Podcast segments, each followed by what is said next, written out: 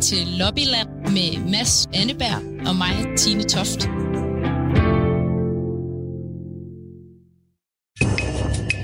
Coronavirus spreder sig ekstremt hurtigt.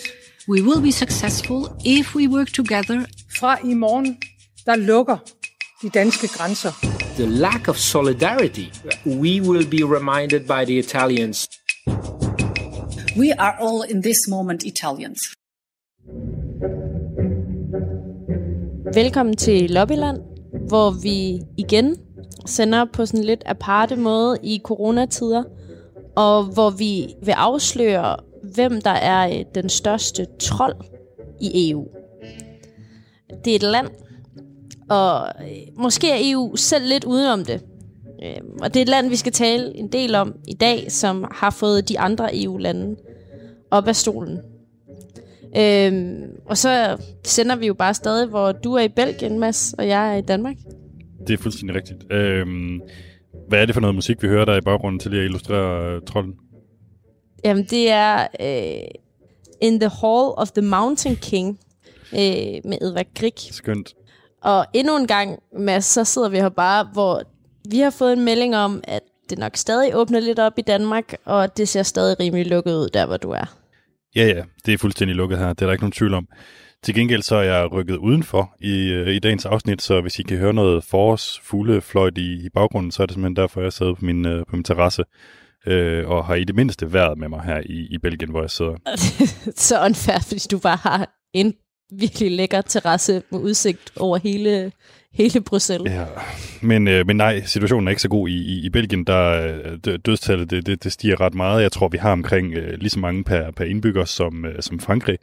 Øh, og så var der jo også i sidste uge en, en kat, der fik corona i Belgien, så, så man kan sige, det, Jamen, det er ikke så godt. Men hvad sker der for, at en kat har fået corona? Altså, jeg var, da du skrev det, jeg var så tæt på den anden dag at kæle med en kat ud i skoven, fordi jeg lige har set Tiger King på Netflix, tror jeg. Og så skrev du, jeg gjorde det ikke, og så skrev du lige bagefter, der er en kat, der har fået corona i Belgien.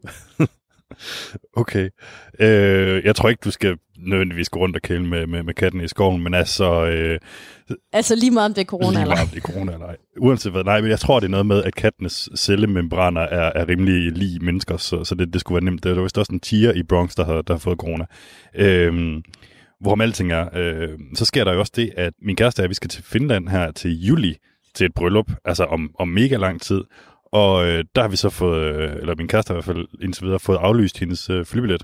Så øh, det er jo altså de planer, Altså i juli? I juli måned, ja. Så det er rimelig... Ja. Øh, Jeg har også et vennepar, der lige har aflyst et bryllup, og min billetter er blevet aflyst til Portugal. Det er virkelig alle, altså godråd dyre i forhold til at holde ferie på en måde, hvor man ikke nærmer sig nogen mennesker.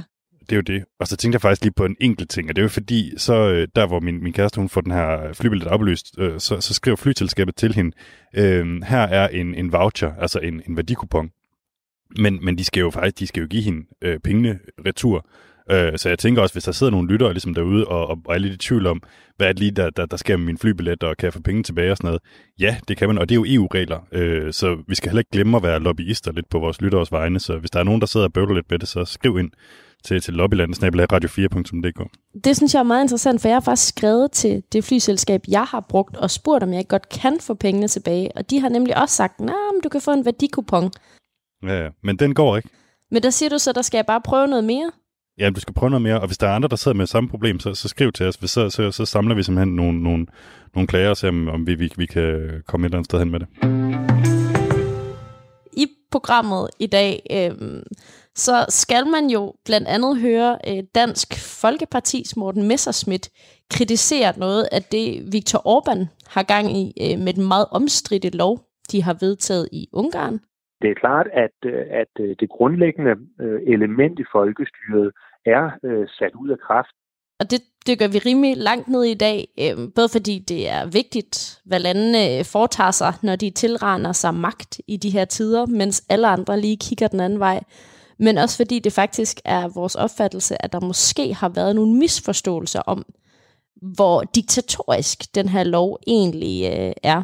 Og så får du også svaret på, hvorfor de fleste af EU's corona-hjælpepenge lige nu øh, faktisk går til, til Ungarn af alle lande. Og, øh, og så taler vi til sidst i programmet også med en lobbyist her i Bruxelles. Og det er jo svært at, at være lobbyist, når man ikke kan mødes med folk. Og allerførst så skal vi bare lige et smut forbi Sverige. Vores kære, øh, vores kære naboland. Du gamla, du Og det er jo lidt en mærkelig tid, vi lever i, fordi vi er vant til i Danmark, at det er os, der er de frihedselskende. Det er os, der kører for stærkt øh, øh, på, på motorvejene, og så er det svenskerne, der bare ligger helt lige der, hvor hvor de skal på, på, på, på farten, ikke? Og, og ikke øh, gør noget ud over det sædvanlige. Men nu er det omvendt. Altså nu er det dem, der virkelig tager nogle, nogle, nogle chancer i, i coronatiderne her. At det er så syret at se, når man ser øh, Belgien, hvor du er, hvor det er rimelig lukket, og der er meget strenge regler for, hvornår man må bevæge sig udenfor. Og så er der Danmark, hvor vi egentlig, altså hvor der er en kæmpe diskussion af, om vi nu åbner for tidligt eller for sent efter påske. Og så er der bare Sverige i den helt anden ende, virker det som, af alle andre EU-lande. Præcis. Øhm, og nu skal I, kære lytter, ligesom øh, med til Sverige. Vi, øh, vi har lavet det, der hedder en øh, andengrads reportage. For der er jo ikke nogen af os, Tine, altså, der, der tør tage til Sverige. Hvor, hvorfor skulle vi det? Så, så det, det er da stensikker måde at blive syg på. Øhm, så det har vi i stedet for fået en anden en øh, til at hjælpe os med. Hun hedder Maria Kortenbach, og hun bor i Malmø. Hej. Hej Maria, det er Mads fra Radio 4. Hej, Mads. Tusind tak, fordi jeg måtte ringe til dig. Selvfølgelig.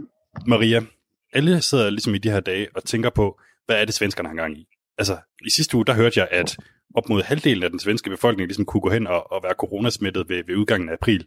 Øh, Ja. Og, og det, det lyder fuldstændig vanvittigt, og det er jo klart for enhver, at jeg skal ikke nyde noget af at, ligesom at tage til Sverige og lave nogle reportager og sådan noget, så, så vil jeg jo ligesom få corona. Men der er det så heldigt, at du har meldt dig frivilligt til at, at hjælpe mig, fordi du simpelthen allerede Ja. bor der. Ja, ja lige præcis. Ja. Og, og du er ung og rask og sådan noget, skal jeg bare lige være sikker på, før vi sender dig ud. Ja, jeg er 25 år gammel, og øh, jeg har ingen symptomer indtil videre. Godt. Ja, rask. Godt at høre. Og Maria, vi skal ligesom til bunds i den her sag, øh, og Ja. du skal være mine øjne og ører ude i marken, Yes. øh, ude i Malmø. Måske kan du bare lige starte med at beskrive, hvor du befinder dig lige nu. Jamen, jeg er på øh, Lilla Torg, som er øh, et, af, et af de torve, der er i sådan centrum af den gamle bydel i Malmø. Og det er her, hvor der er sådan en masse udserveringer, og folk kommer herhen, når de får fri fra arbejde for at sidde og få en drink og sådan noget. Der er godt fyldt op her. Altså, sådan, der er selvfølgelig færre mennesker, end der ville være under normale omstændigheder. Men jeg vil våge at stå, at sådan halvdelen af brugerne i, øh, i solsiden er, øh, er, er, er fyldt op med folk i alle aldre, vil jeg mærke. Øh, sidder også et par enkelte med øh, grå hår, og, øh, som i hvert fald ligner nogen, som, øh, som i Danmark ville holde sig indendør. Ja, det lyder ikke så godt. Øh, men det vil sige, at folk sidder simpelthen bare og hvad, drikker øl, eller? Ja, drikker øl, kaffe. Øh, på vej herhen gik jeg forbi et par sådan caféer, hvor folk også sad med deres laptops og arbejdede. Og sådan. Det, det ser meget, meget almindeligt ud. Og i, i Øhm. forhold til, hvis vi sådan skal beskrive forskellen på, på, på Sverige og Danmark, hvad er det så, der har åbent? Altså, restauranter og, og, og caféer har alt overvejende åbent. Og, altså, nu gik jeg, jeg, står jeg her uden for Fitness 24-7, hvor folk stadigvæk går ind og ud, og, øh, og hvor folk står og løfter vægte, og hvad ved jeg. Øhm, så, så sådan noget har stadig åbent, for eksempel. Der er en blandt selv sliksbutik her på min højre side, hvor folk også står inde og, og blander, blander slik. Ej, det lyder godt nok som noget af en Øhm. corona-bombe også. Ja. Ja. Okay, Maria, taler du svensk? Øh, altså sådan, jeg at lære det. Jeg har en svensk kæreste, så det er også derfor, jeg er flyttet herover. Jeg kunne i hvert fald jeg kunne høre på den måde, du sagde uh, lilla Torg på, at, uh, at det ikke kan gå helt galt. Så uh, hvis du gider at simpelthen se, om du kan finde en, en, en svensker, som, som vi lige kan stille på spørgsmål. Ja. Øh, bum, bum, bum. Skal jeg se, om vi kan finde en, der sidder her på en bænk. Øh. Ursäkta, kan jag få ställa er no øh, några frågor? Jag, äh, ja, ja, jag håller lite avstånd, ja. Øhm, jag øh, pratar med en journalist från Danmark som har lite frågor för hur, hur vi känner här i Sverige. Ja. At han siger, at han, øh, han har det ganske udmærket. Okay, det er jo en god start. Uh, hvad, hvad hedder vedkommende, som du har fået, uh, fået kløerne i? Va, vad heter ni? Agneta och Ulf. Agneta och Ulf. Ja. Får jag fråga hur gamla ni är? 75? Och 80. og 80, så 75 og 80. Ja, 75 og 80. Ja. Wow. Ja. Er, er de ikke bange for at få corona? Og ni, ni er ikke rätt for at, at blive, blive drabbet af... af- Jo, men vi är försiktiga. De siger jo, men, men de er forsigtige. Vi, vi förstår att eh, om vi blir smittade så blir det ganska farligt. De siger, at de forstår godt, at hvis, hvis de bliver smittet, så er det øh, ganske farligt. Øh, Vi träffar inga andra människor. så de, de, de, de mødes ikke med andre mennesker. Men, øh, men I går fortsat lite ture. Ja, igår så går vi runt alla som vi möter och gör vi så här. Ja, så de slinger lidt udenom folk, de, øh, de, de støder ind i på gaden, men, øh, men, men, men, men har sat sig her i en bænk i solen på, øh, på gågaden. Du skal næsten bare lige prøve at høre dem til, om, om ikke deres helbred trods alt er så vigtigt, at det er værd at, at, at blive hjemme for. Øh, ja, og journalisten han frågar om er en hälsa är inte tillräckligt viktig för att, att stanna inomhus. Vår hälsa är tillräckligt viktig för att vi ska motionera och vårda vårt hjärta. Han siger, at, at hensynet til sin, sin sundhed handler også om at få noget motion og at, at passe på sit hjerte i den forstand. Øh. Det er selvfølgelig også rigtigt. Altså, dem her, de sidder ikke og drikker øl på en café, vel? De, de går bare rundt. De sidder på en bænk her i, i centrum, ja. ja. Øh, nu, nu, hvis du bare lige gider stille mit sidste spørgsmål, det er fordi, det er, jo- det er jo tydeligt for enhver, at Europa har taget en anden retning, end Sverige har taget. Ja. Tror de, det er Sverige, der har ret? Eller tror de, det er alle de andre EU-lande, som har ret? Ja. Tror ni at, at det er Sverige, som har ret, eller, eller, øh, eller er I lite oroliga for, for hør? Vi ser efteråt. Det må vi se bagefter. Ja. Okay. Nå, men i hvert fald uh, sige tusind mange tak, Tak. til, til Tak så mycket. Ja. ja. og så krydser Ja. vi fingre for, at Og så krydser vi fingre ja, for, øh, for, for Ulf og Agneta. Ja, jeg synes, du klarer det rigtig godt indtil videre, Maria. det var tak. Men det er jo da alligevel skørt, at, at de er altså 75 og, og, og 80 år gamle, ikke? Altså, det er jo Ja. dem, som alle, alle os andre, vi prøver at beskytte ved at, ved at stå indenfor. Ja, for satan. Jeg er glad for, at min farmor sidder trygt og godt hjemme i Lyngby, øh, og, og ikke bevæger sig uden for huset og har andre mennesker til at handle for sig. Øh, men øh, ja, Det er lige før, vi skal prøve at finde en, som, som ser ud til bare virkelig at sidde og hygge sammen med en, med en øl på, på en café. ja, jeg kan da prøve her og se. Ursäkta, eh, jag pratar med en journalist från Danmarks, eh, från eh, danska radion. Eh, och eh, jag har lite frågor om, om ni kanske, eh, om Sveriges hantering av corona. Jag vet inte. ja, det är ju det. Nej, jag vill inte bli dumförklarad. Så jag vet inte om jag vill. Nej, nej vi skippar nog. Ja, vi. De skipper. Okay. Det var to yngre kvinder, der sad og drak øl, og, og de ville helst ikke være med i radioen, fordi de synes jo, det var faktisk lidt pinligt, at de sad der og drak øl på udserveringen. Så det ville de nok egentlig ikke sådan helt være ved alligevel. Okay. Øhm, det er ret spændende at høre, at svenskerne faktisk også skammer sig. Altså, fordi den skam er der jo også i Danmark, men den må så, lyder det som om, være ekstra stor alligevel for nogle af svenskerne, når de sidder ude på caféer. Det er jo nærmest som at høre øh, en parallel verden lige nu. Ja, det er det. Altså, det er virkelig interessant. Øh, Vi har faktisk klippet nogen øh, væk også, altså, som, som heller ikke øh, gad at, at, at, tale med Maria her, øh, som, som sad i, Malmø og, og drak øl. Men hun er også bare, hun er lidt et naturtalent, synes jeg, Maria her, som journalist og som udgående reporter. Det må man virkelig sige. Jeg tror, hun, hun skal dyrke det, det talent, hun har til ligesom at, at, at trykke svenskerne der, hvor det gør mest ondt. Og det, der bare er vildt interessant ved, ved, ved Sverige her, det er jo, at man kan sige, alle lande har jo fuldt sådan en eller anden form for kurve, hvor man tager flere og flere tiltag for at dæmme op for, for corona. Og det, som skal ske øh, bagefter her, nu har vi jo faktisk en, en dansker til at sidde i, i sådan et ekspertpanel øh, i EU, øh, som ligesom er med til at give anbefalinger om, hvordan samfundene skal lukkes op igen. Og de siger, jamen bare gør det i omvendt rækkefølge. Det vil sige, de tiltag, der senest er blevet taget, dem omgør du ligesom først. Men i tilfældet Sverige, så er der jo bare mange ting, som de aldrig har gjort. Altså fordi skolerne er stadig åbne for, for de mindste. Butikkerne er stadig åbne, som vi hører her. Caféerne er stadig åbne. Så, så det er jo lidt en anden situation, vi har der. Ja, og det bliver bare ved med at være øh, måske det allermest øh, interessante land, særligt for os i Danmark at følge, fordi som hun også siger, så ender det med at blive øh, os, der måler os op imod Sverige for at bedømme, hvem det er, der har gjort det rigtige. Ja, men det er rigtigt, og, og, og, det, og det, det, det ender med at blive sådan en form for corona-eksperimentarium, ikke? Altså, øh, og nu det, det, jeg fornævnt her i reportagen, det er jo, at øh, der er en matematiker, som, øh, altså en, en svensk matematiker, som har sagt, at op mod halvdelen af den svenske befolkning kan ende med at være smittet med, med corona ved, ved udgangen af april. Og hvis det er rigtigt, så, så er det jo helt vildt.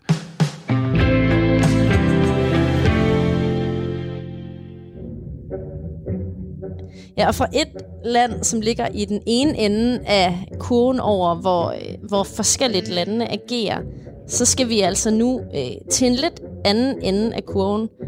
Fordi det land, vi skal tale om nu, det er, det er Ungarn, hvor Viktor Orbán nu kan styre landet per dekret. Han kan tilsidesætte eksisterende lovgivning, og det er altså på, øh, på ubestemt tid. Og øh, vi skal tale om, hvad EU kan gøre ved Ungarn, øh, som er blevet kaldt en øh, diktatorstat af flere i løbet af den her uge. Øh, vi skal høre Morten Messerschmidt kritisere Orbáns nye lov. Og inden da, Mads, så skal vi jo lige slå fast, hvorfor det er, at Orbán og Ungarn er EU's største trold lige nu. Præcis. Øh, altså, forstås som sådan en, du ved, øh, internet-troll, der, der bare går rundt og, og irriterer alle de andre, ikke? Øh, og grunden til, at Ungarn er det lige nu, og Orbán er det lige nu, jamen det er jo fordi, at Danmark og, og en, en, en stor, en lang række andre, især vesteuropæiske lande, øh, skrev jo under på sådan et, øh, et brev, hvor der stod, at det kan godt være, at vi skal tage nogle coronatiltag og sådan noget, men det må ikke gå ud over retsstaten.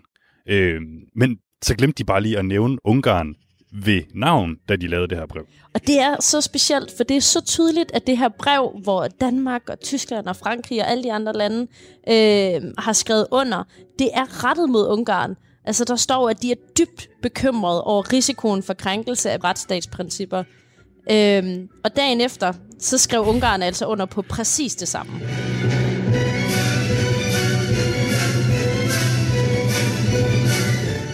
Det, kunne, det kunne de godt se sig selv i, øh, når der nu ikke stod Ungarn i brevet. Ja, altså det står tydeligt inde på øh, det ungarske udenrigsministerium, at jamen, vi tilslutter os da også det her.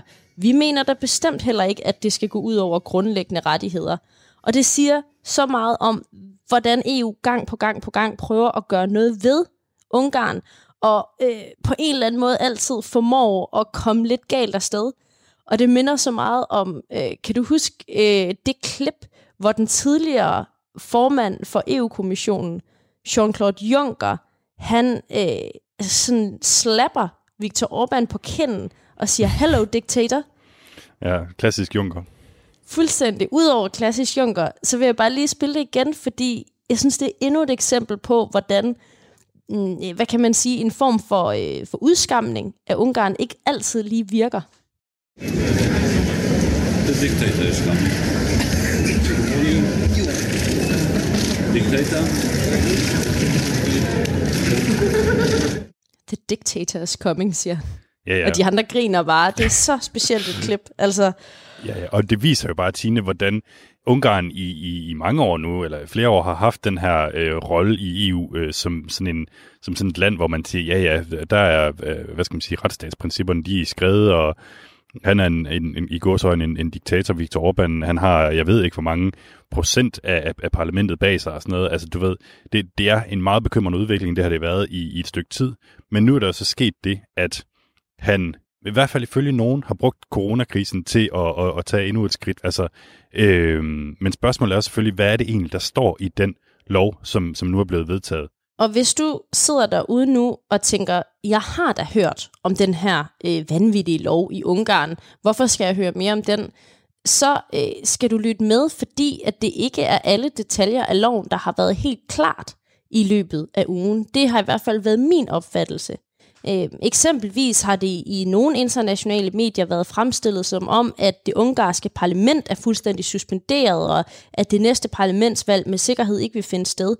Og der er altså nogle detaljer der, som ikke er helt øh, rigtige. Til gengæld er der flere andre ting, som øh, i hvert fald i danske øjne er øh, langt over grænsen. Og det øh, skal vi altså tale øh, med Lasse Skødt om, som har boet i Ungarn siden 2013, og også har øh, skrevet bogen Orbanland. Velkommen til programmet, Lasse Skødt. Tak skal I have. Alle EU-landene har jo mere eller mindre lige nu en form for undtagelsestilstand, hvor vi begrænser vores rettigheder. Altså, er det så slemt, som man kan få indtryk af i Ungarn, eller hvad er det præcis, der gør den her lov anderledes? Ja, det er rigtigt, at, at alle europæiske lande har, har undtagelsestilstand, og borgernes rettigheder er blevet begrænset på forskellige måder. Men det, som der er anderledes ved Ungarn og Orbáns regering, Orbán-regeringens nye lov, det er, at øh, den her undtagelsestilstand ikke har nogen solnedgangsklausul. Altså, der er ikke nogen udløbsdato på, det er Orbán, der selv kan beslutte, hvornår krisen skal slutte. Og der er jo en anden mulighed, det er, at, at parlamentet kan gøre det med, med to tredjedels flertal, men det er så allerede Orbán, der sidder på de to tredjedels flertal. Så Ungarn er det eneste land i EU, som ikke har nogen udløbsdato på sin undtagelsestilstand. Og det er der kritikken ligger, og det er en kritik, som er rungende høj. Der har været lidt usikkerhed om, hvorvidt øh, alle demokratiske valg har været, skal, være, skal suspenderes her med den nye lov. Måske skal vi lige dvæle ved den del, netop om øh, alle valg i Ungarn er blevet suspenderet, fordi det er de jo ikke, vel? Nej, det er de ikke. Øhm, det, der er en øh, formulering i, i loven, som siger, at alle suppleringsvalg er suspenderet indtil undtagelsestilstanden er over. Øh, suppleringsvalg, det er de her, øh, de her valg, der bliver afholdt, når en, en politiker, en valg politiker for eksempel dør, og der skal findes en afløser. Så det er sådan nogle løbende valg. Øh, de er blevet suspenderet, det står klart i loven. Bagefter står der så, at øh, ja, sådan lidt, et, en lidt vag formulering, som jeg, som jeg har øh, foran mig her. Nu skal jeg lige finde den. Øh, det, der står, det er, at de valg, som allerede er planlagt de skal ikke afholdes. Sådan står det. Øhm, det står sådan i forlængelse af den her sætning med suppleringsvalgene. Men hvis man rigtig gerne vil tolke det på den måde, at der heller ikke kan blive for eksempel parlamentsvalg, som er planlagt til april 2022, altså om to år, øhm, hvis undtagelsestilstanden stadig er i, i gang der, så, øh, så er der et, et spørgsmålstegn ved, ved det valg. Men man må så øh, prøve i hvert fald at tage regeringens øh, ord for gode varer, fordi de har klart været ude og afvise, at, at det her har, øh, handler om parlamentsvalget. Øh, regeringens talsmand har, har sagt, at det ikke gælder parlamentsvalget om to år, men at det kun gælder de her suppleringsvalg. Og en af grundene til, at det også er lidt vigtigt at få afklaret, det er jo, at der har været så stor diskussion om, hvad det egentlig er præcis, loven indeholder. Og nu nævner du selv Orbans talsperson der, øh, Sultan Kovacs, som jeg også bare kan se på Twitter, er gået i rette med noget andet, der er blevet sagt om loven. For udover det er blevet sagt, at øh, parlamentsvalget er blevet suspenderet, så er det også blevet sagt, at selve parlamentet er blevet suspenderet. Men han bliver ligesom ved med at lægge billeder op af, at de altså samles i det ungarske parlament. Så hvad er op og ned der? Altså, spiller parlamentet stadig en rolle, eller er de ligesom blevet sat uden for bestilling? Jamen, det er rigtigt. Øh, og det handler, ifølge de kilder, jeg har, om, at der stadig skal lovgives om andre ting end coronakrisen. Og så det med, at, øh, at parlamentet simpelthen skal underrettes om de love, som regeringen indfører per dekret. Så igen har regeringen stået meget stejlt på at afvise, at, øh, at parlamentet er suspenderet. Det er altså ikke tilfældet lyder det fra regeringen. Så det, der hører med til den historie, er, at allerede inden den her undtagelsestilstandslov øh, blev indført, der har Orbáns parti Fidesz jo haft to tredjedels flertal i parlamentet, og har sådan set kunne indføre stort set alle de love, de havde lyst til. Øh, og på den måde er der måske ikke den store forskel. Det der er, det er, at debatterne om de love er, er nok kortere, og beslutningerne bliver taget, inden, inden der er en debat. Øhm, men oppositionen har øh, ligesom tidligere ikke rigtig noget at skulle have sagt, og de møder så op i parlamentet for selvfølgelig at lytte til, hvad der bliver sagt.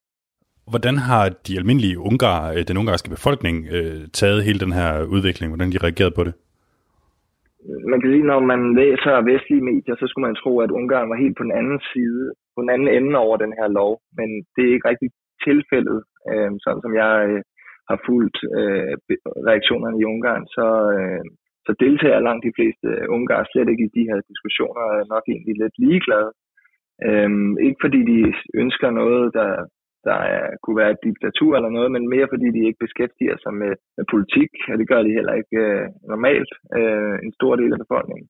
Og slet ikke nogen de, definitioner af, af demokrati og hvad, hvad bestemte lovgivninger øh, betyder. Øhm, de fleste ønsker egentlig bare, at coronakrisen bliver afværget. Hvad siger dem, du taler øh, med om det her? Altså, hvad siger dine venner for eksempel? Jamen, jeg, jeg kender folk på begge sider og har talt med dem her de seneste dage, og øh, ligesom altid, så er de fuldstændig splittet, når det handler om ungarsk politik. Øh, dem, der støtter Orbán, synes, at han, han gør det godt. Et par af mine bekendte synes endda, at han skulle gå hårdere til værks og for eksempel forbyde ældre over 65 og forlade deres hjem. Og så er der så på den anden side, er der de af mine venner, som hader Orbán som pesten, eller som coronaen, kunne man sige, øh, allerede, og det er de ikke holdt op med. Nej, jeg tænker bare på, at det, også, det kan jo være svært, hvis det er, at der er øh, øh, forskellige udmeldinger og forskellige versioner af, hvad det egentlig er, der foregår og sådan noget. Men hvis vi tager sådan en helt basal fakta, som at der ikke er nogen solnedgangsklausul på de her love, har det så skabt debat i Ungarn? Det har jo skabt debat, kan man sige, i de intellektuelle kredse, som, som fortolker sådan noget som, som demokrati og, og diktatur. Øhm, det er ikke en diskussion, som jeg vil vurdere er noget helt ud i, i befolkningen. Øhm, det hører med til historien, at, at demokrati, traditionen i Ungarn er jo væsentligt kortere end i for eksempel Danmark. Øhm, man er generelt øh, som glad, især ude i provinsen uden for storbyen Budapest. Så, så kan man godt lide at have sådan en stærk landsfader, der kan styre landet fremad.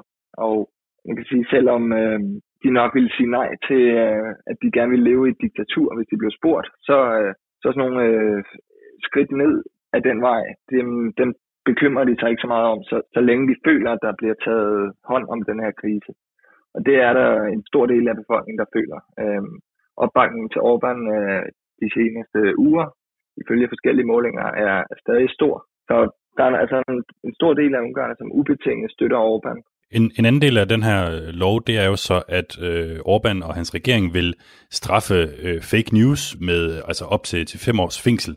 Og, og det har der så været bekymring for, fordi hvem, hvem skal definere, hvad der er så er fakta, og hvad der er øh, usandheder.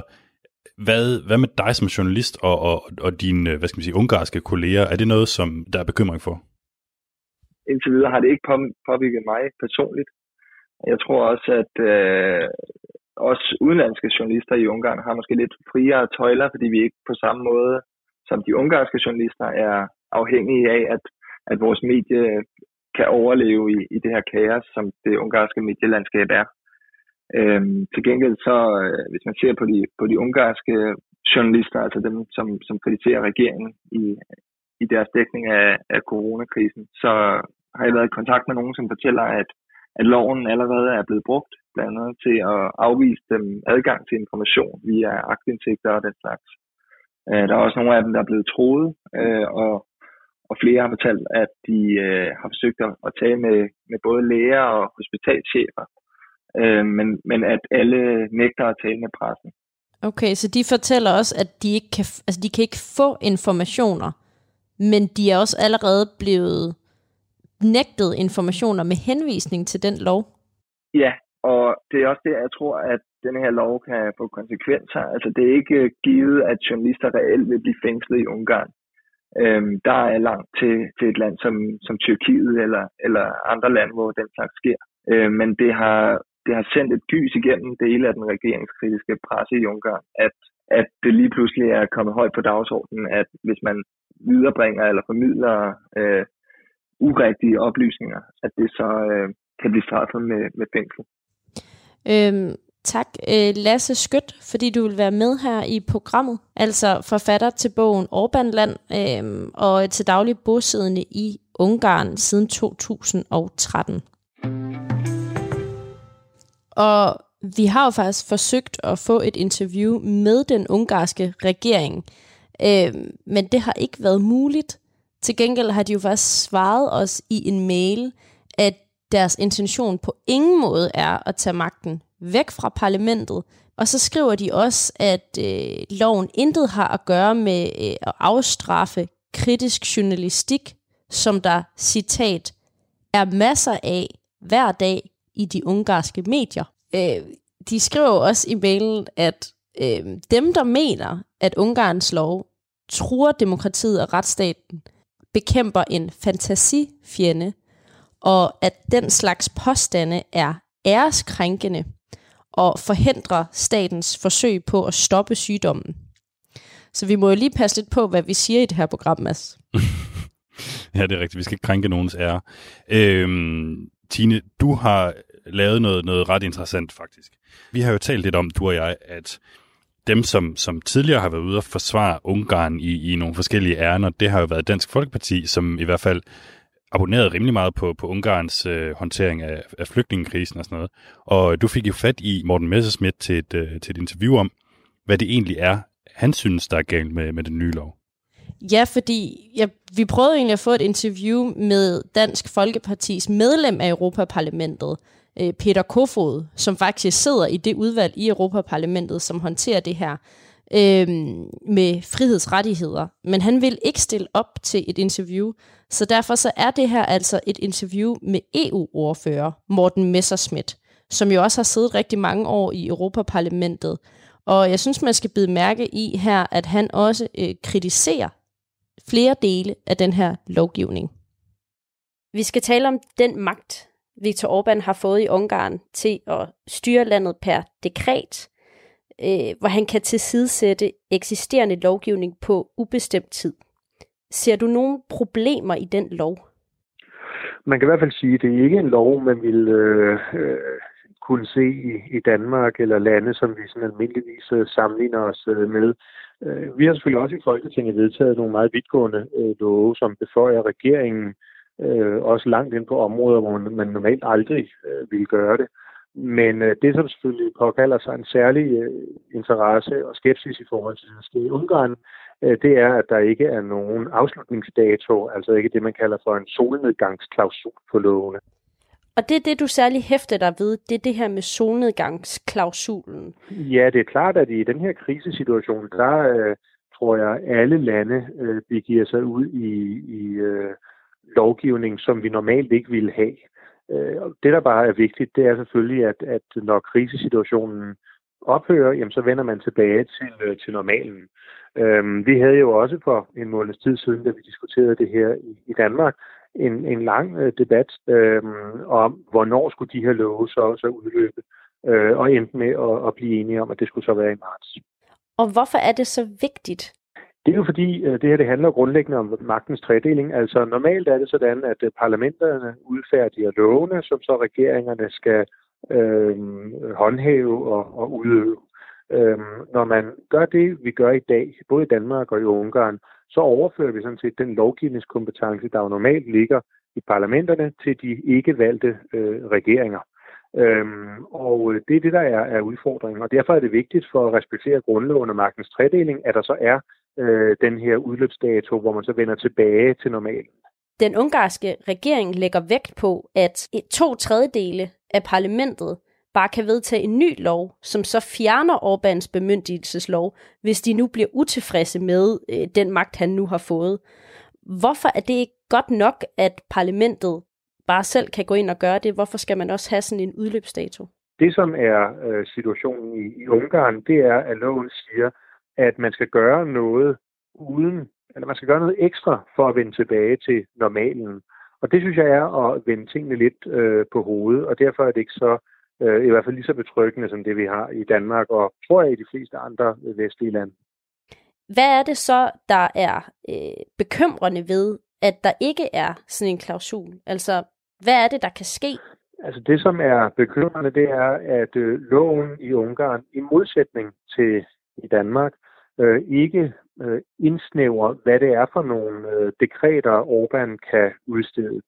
Øh, det er godt nok øh, specificeret, at det skal have sin begrundelse i øh, covid-19-krisen, øh, men der er ikke nogen materielle grænser. Øh, det vil sige, i Danmark, der har vi vedtaget nogle nødlove, som siger, at på sundhedsområdet må man gøre sådan, på erhvervsområdet må man gøre sådan, på øh, transportområdet, kulturområdet osv. osv. Der er det, man kalder materielle grænser, altså nogle grænser for, hvad ministeren så må.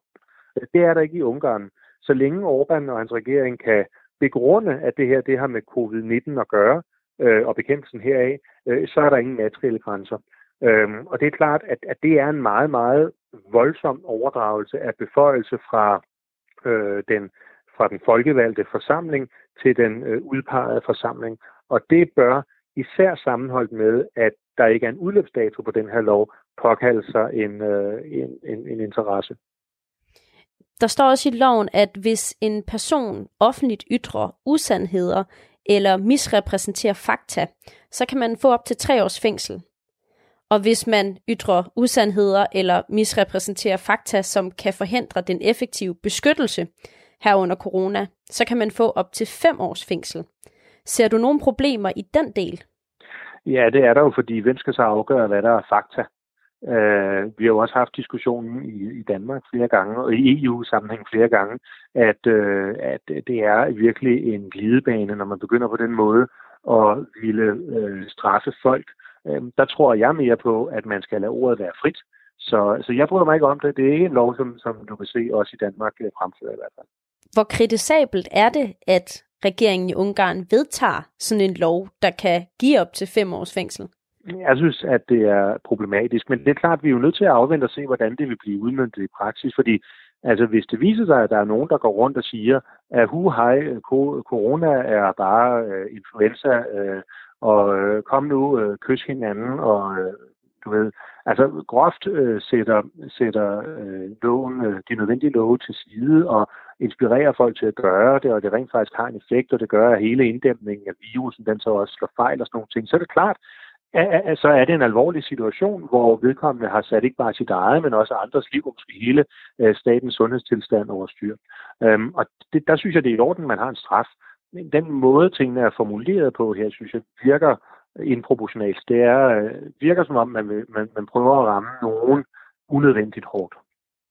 Hvem tænker du på der? Jamen, jeg tænker egentlig bare på, at man gerne vil have et fast greb om ytringsfriheden. Og det er klart, det, det kan vi i en dansk sammenhæng ikke forholde os til. Når du så ser på særlig solnedgangsklausulen og det, vi har talt om her med de her fem års øh, mulighed for fem års fængsel, hvad tænker du så om den ungarske regering i lyset af det? Øh, jamen, de har i hvert fald benyttet lejligheden til at tage nogle værktøjer i brug, øh, som man kan sige øh, øh er, er voldsommere, end hvad der forhåbentlig og sandsynligvis er, er nødvendigt. Øh, det er jo ikke noget, der gør, at man synes, jeg kan sige, at Ungarn i dag er et diktatur eller noget i, i den stil. Øh, men det er klart, at, øh, at øh, det grundlæggende element i folkestyret er sat ud af kraft, øhm, så længe parlamentet, der godt nok ikke er sendt hjem, men ikke har nogen egentlig anden funktion end bare gå og vente på, at to tredjedele vælger så at suspendere den her lov. Og det er en tendens, som man skal være bekymret over for. Du har jo tidligere rost Orbán i forbindelse med den måde, at han har håndteret flygtninge- og migrantkrisen. Øh, men påvirker det dit syn på øh, Orbán som leder, når vi så taler om de her dele af lovgivningen? Um, det er jo ikke sådan, at jeg uh, er født med en glubende interesse for ungarske forhold. Altså det, uh, så, så, men, men selvfølgelig påvirker det en, uh, hvad der foregår. Øh, og det her det er så et område, hvor jeg ikke synes, man skal lade sig nævneværdigt inspirere af, af Orbán. Men, men det gør jo ikke, at jeg synes, hans håndtering af migration eller grænsespørgsmål er, er, er, mindre godt af den grund. På den måde, der, der, der tror jeg, at jeg ser tingene sådan stykvis. Øhm, og så må vi jo afvente og se, hvordan udviklingen er i, i Ungarn. Altså hvis det virkelig er så frygteligt, som man kan forstå på, på mange internationale vestlige medier, øhm, jamen så vil der jo selvfølgelig rejse sig en folkestorm imod Orbán, og så bliver han bare væltet ved næste valg man kan godt høre, at Morten Messerschmidt, han er, han er rimelig kritisk over for det der, det, der sker i Ungarn lige nu. Ja, det må man sige. Og noget af det, jeg har tænkt meget over, er, når jeg har siddet og undersøgt, hvad det er, EU har prøvet igen og igen og igen at gøre ved Ungarn, det er, at der overordnet simpelthen ikke er noget i den måde, EU er strikket sammen på, som er gearet til at håndtere et land, som rykker den modsatte vej af demokrati. Nej, nej, det har man simpelthen bare glemt at tage, tage højde for, at, at det kunne være en mulighed overhovedet. En af de ting, som Europaparlamentet har prøvet den her uge, øh, det er, at den store øh, kristenkonservative gruppe, øh, EPP, øh, der er der øh, flere lande og personer, der gerne vil smide Fidesz, altså Orbans parti, ud af den gruppe.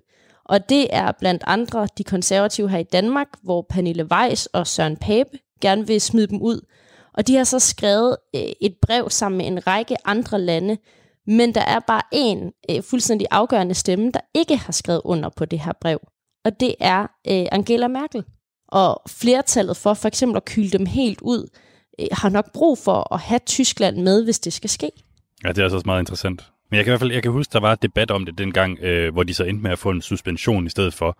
Øh, og den suspension endte øh, Fidesz, altså Orbans parti, jo så med at stemme for selv. Altså, det er jo lidt ligesom, de også skriver under på det her brev. Altså, så længe det er noget, de, de selv synes, de kan skrive under på og stemme for, så er det måske, fordi det ikke er helt øh, så, så stramt, som, som, som det i hvert fald var meningen fra, fra nogens side. Ja, spørgsmålet er også, om det overhovedet vil virke, fordi øh, talspersonen for Orbán, Soltan Kovacs, som vi har fået nævnt et par gange, øh, han har givet et interview til Berlinske, hvor han også siger, at selv hvis de blev ekskluderet permanent øh, fra øh, EPP, så vil det ikke skræmme ham. Fordi han siger, citat, det er den samme gruppe af politikere og partier, som efter vores mening ikke hører til i EPP.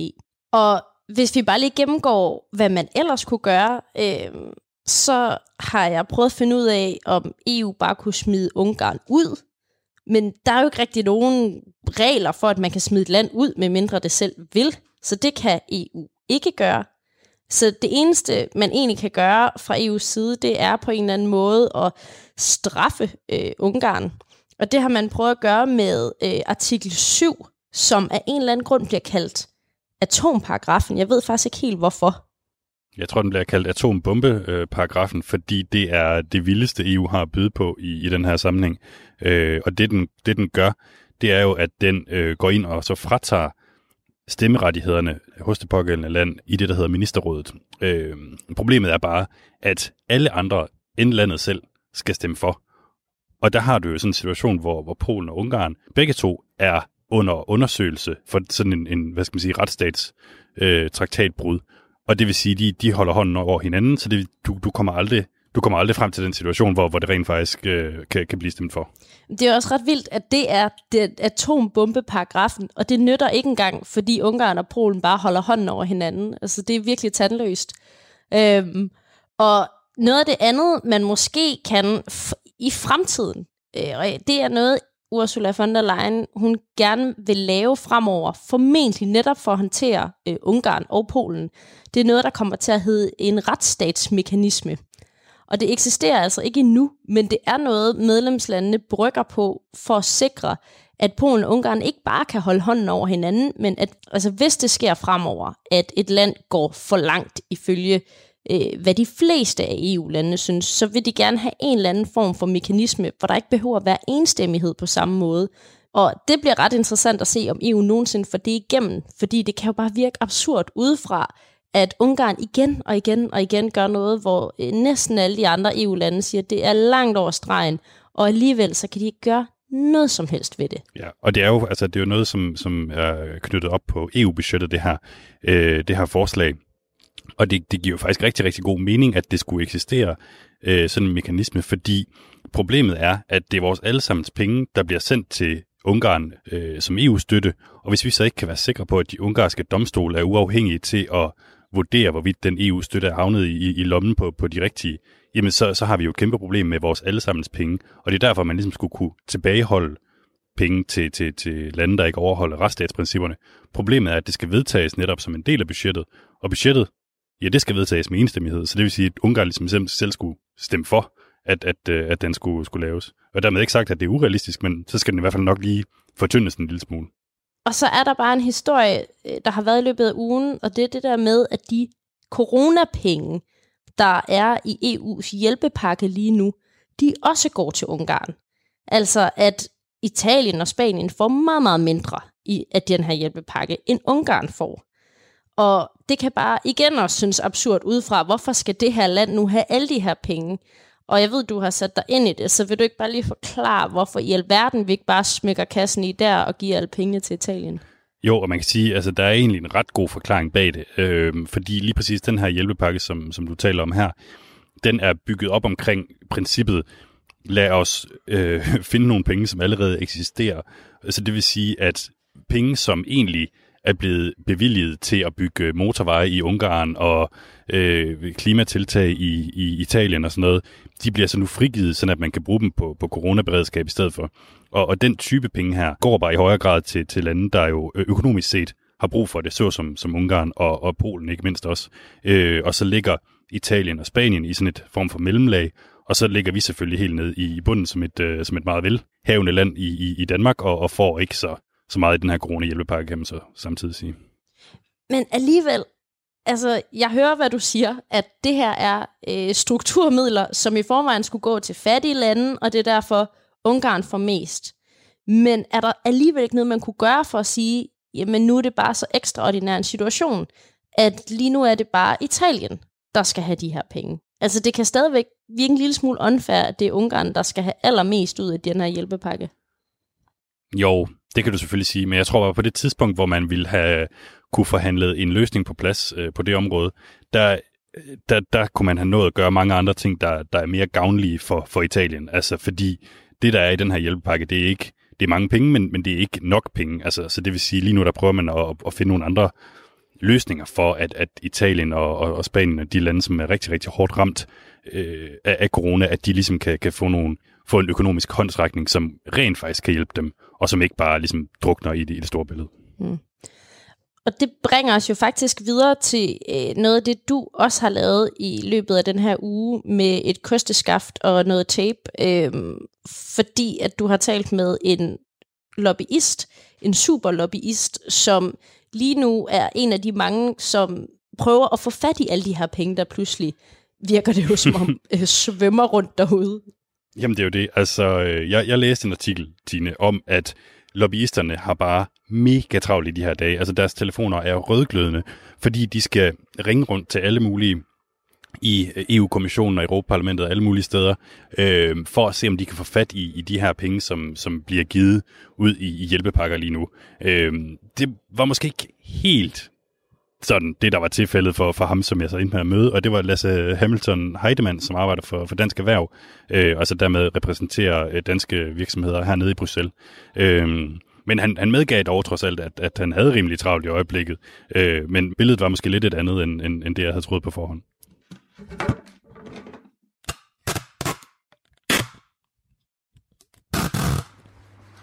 Jeg har taget et kosteskaft frem og tapet min optager fast til den. Og nu er jeg på vej ned for at tale med Lasse Hamilton Heidemann, som er lidt vores huslobbyist her på Lobbyland. Jeg har lige fået en besked fra Tine, og der står, at jeg ser rimelig badass ud. Tak, Tine. Jeg går ud fra, at det er mere på grund af solbrillerne, end det er på grund af kosteskaftet. Stedet, hvor vi skal mødes, det hedder Square de Meus. Eller Muse.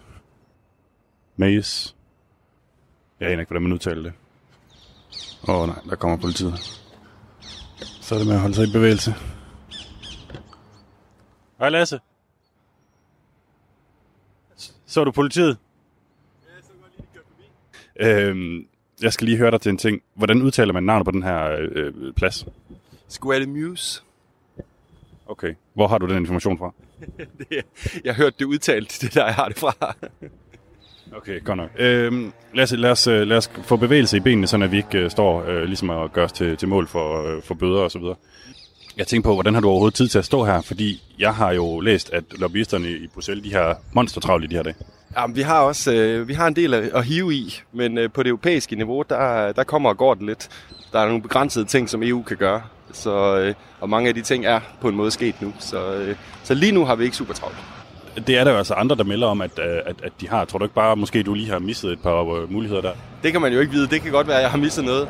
Øh, der er selvfølgelig en masse mennesker, der har travlt. Det, der jo skete praktisk, det var, at øh, der blev åbnet for nogle ting, som der ikke tidligere har været åbnet for. Det er særligt statsstøttereglerne og del af, af konkurrencereglerne. Og det betyder, at man kan nogle ting, som man ikke ellers ville kunne. Og, øh, og det giver selvfølgelig anledning til, at der er nogle, øh, nogle lobbyister, som får meget, meget travlt. Men det kan man jo godt forestille sig det, fordi EU ligesom i de her dage bare sådan lidt, nærmest lidt, lidt panisk bare øh, spytter en masse penge ud i, i, i, i samfundet for ligesom at, at modvirke den her coronakrise. Ikke? At der må være noget at hente for jer.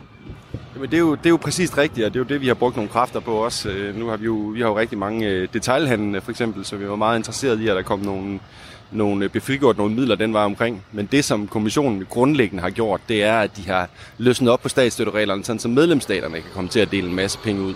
Det måtte de jo ikke ellers, fordi det ville være i strid med, med statsstøttereglerne. Men lige nu der er der virkelig åbnet for hanerne, så nu kan medlemsstaterne virkelig pumpe penge ud i, i en hel stribe forskellige erhverv. Vil det så sige, at det er egentlig ude i medlemslandene, at de fleste penge de skal hentes? Ja, det er det så klart ude i medlemslandene. De fleste penge skal hentes. De er, der er mange flere midler i medlemsstaterne, end der er i, øh, i EU-systemet. Og særligt øh, fordi og vi også er sidst på, øh, på det, der hedder MFF'en, så det store øh, fælles europæiske øh, budget, øh, er vi, kører vi lige på det sidste, og man er ved at forhandle det næste, og derfor er der ikke så mange penge tilbage i virkeligheden til at brænde af. Men hvis ikke der er så mange penge tilbage i kasserne, og, og, og altså, hvad, hvad, hvad laver du så som, som lobbyist hernede i det her dage?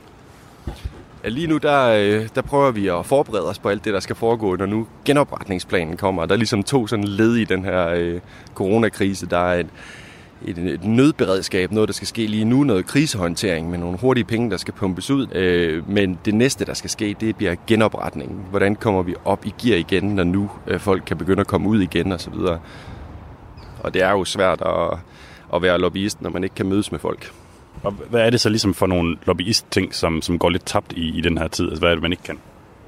Ja, det, der er sådan lidt svært, det er, det er svært at sætte sig ned sammen med en, en politiker eller en af vedkommendes folk og sådan øh, forklare et eller andet grundigt igennem øh, eye to eye og stikke nogle papirer over, og så kan du se, så er der den her analyse og så videre. Det er bare lidt sværere at gøre online. Man kan sende det selvfølgelig, og man kan vise det på sin skærm, og det kommer ikke omkring helt på den samme måde, som hvis man kan sidde over for hinanden og sige, kigge hinanden i øjnene og sige, prøv at høre, det, det er virkelig smart med det her, eller det her, det er virkelig ikke en god idé.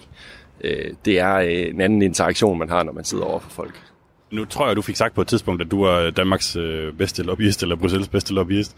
Så et eller andet sted, så må du også lige, du må have et tip til, hvordan man, man bedriver lobbyisme i en, i en coronatid.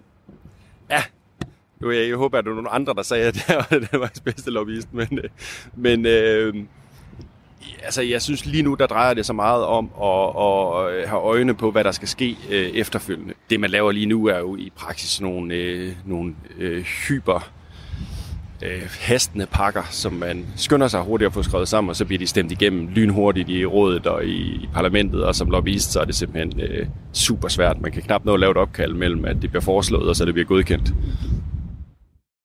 Okay, jeg synes, det er meget sjovt at høre ham øh, indrømme, at det er, bare, det er bare rigtig svært at være lobbyist i de her dage. Uff, det er svært. Jamen, det er jo det, altså for søren mand. Og det er jo også det, vi kan mærke her på, på Lobbyland, hvor vi plejer at være lidt mere lobbyistiske, end, end vi plejer at være. Men altså, det, det er jo svært i de her dage, når man ikke kan, kan møde nogen. Det, man egentlig bare lige skal hæfte sig ved, tror jeg, i forhold til det, som, øh, som Lasse Hamilton, øh, Heidemann fra Dansk Erhverv, han siger her, det er jo, at det EU har gjort i stor stil, det er simpelthen bare at løsne skruen på, på nogle EU-regler, sådan at ude i landene, der må man give mange flere penge, end man ellers ville, øh, ville, ville, ville måtte. Øh, og det vil sige, at hvis man er øh, super lobbyist, så skal man simpelthen ud til, ud til de enkelte medlemslande i EU og, og, og stå med hatten i hånden øh, der, når, når, når det begynder at drysse. Og det er altså en opfordring, der er givet videre øh, til alle lobbyister. Og her i programmet, øh, der tror jeg, vi skal huske at sige, at det jo næste uge er en øh, hemmelig gæstevært, der er med sammen med dig, Mads. Fordi jeg skal på ferie. Det er rigtigt. Meget velfortjent ferie, øh, er jeg sikker på, Tine. Så øh, tune ind næste uge klokken, øh, klokken 13 her på, på Radio 4, for at høre, hvem der jeg har overtalt til at være min, min, min gæstevært i næste uge. Øhm, og så kan vi måske bare lige nævne en, en lille bit ting her til, til sidst, fordi vi har jo faktisk haft en afstemning. Øh, uden at gå alt for, for langt ind i det, så, øh, så havde vi sidste uge en mulighed for, at vores lyttere kunne, kunne stemme lidt på samme måde, som Europaparlamentet gør i de her dage, det vil sige via e-mail og Word-dokumenter og, og, og, og printer og så videre. Øh, et meget sindrigt system, men vi er faktisk ikke helt overbevist om det, du og jeg, Tine, fordi vi har fået ret få stemmer. Hvilket er chokerende, når man tænker på dine word art skills øh, i udformning af den her stemmeseddel. Præcis, men øh, der tegnede sig dog et, et, et flertal for øh, valgmuligheden. Danmark øh, skal hjælpe coronasyge fra, fra andre lande. Og, øh, og den kan vi jo så lige øh, se, om vi kan tage op i, i, i næste uge, når vi, når vi måske kommer til at tale lidt mere om den solidaritet, som øh, eksisterer eller ikke eksisterer mellem de enkelte medlemslande i EU. Så det var altså alt fra, øh, fra Lobbyland, øh, igen optaget øh, halvt i Danmark, halvt i Bruxelles. Øh, I kan skrive til lobbyland radio4.dk, øh, hvis I har ris og ros og tips til, hvad vi skal tage med. Og ellers så, øh, så tages vi bare ved, Mads. Det gør vi i hvert fald. Ha' det godt. Lige måde.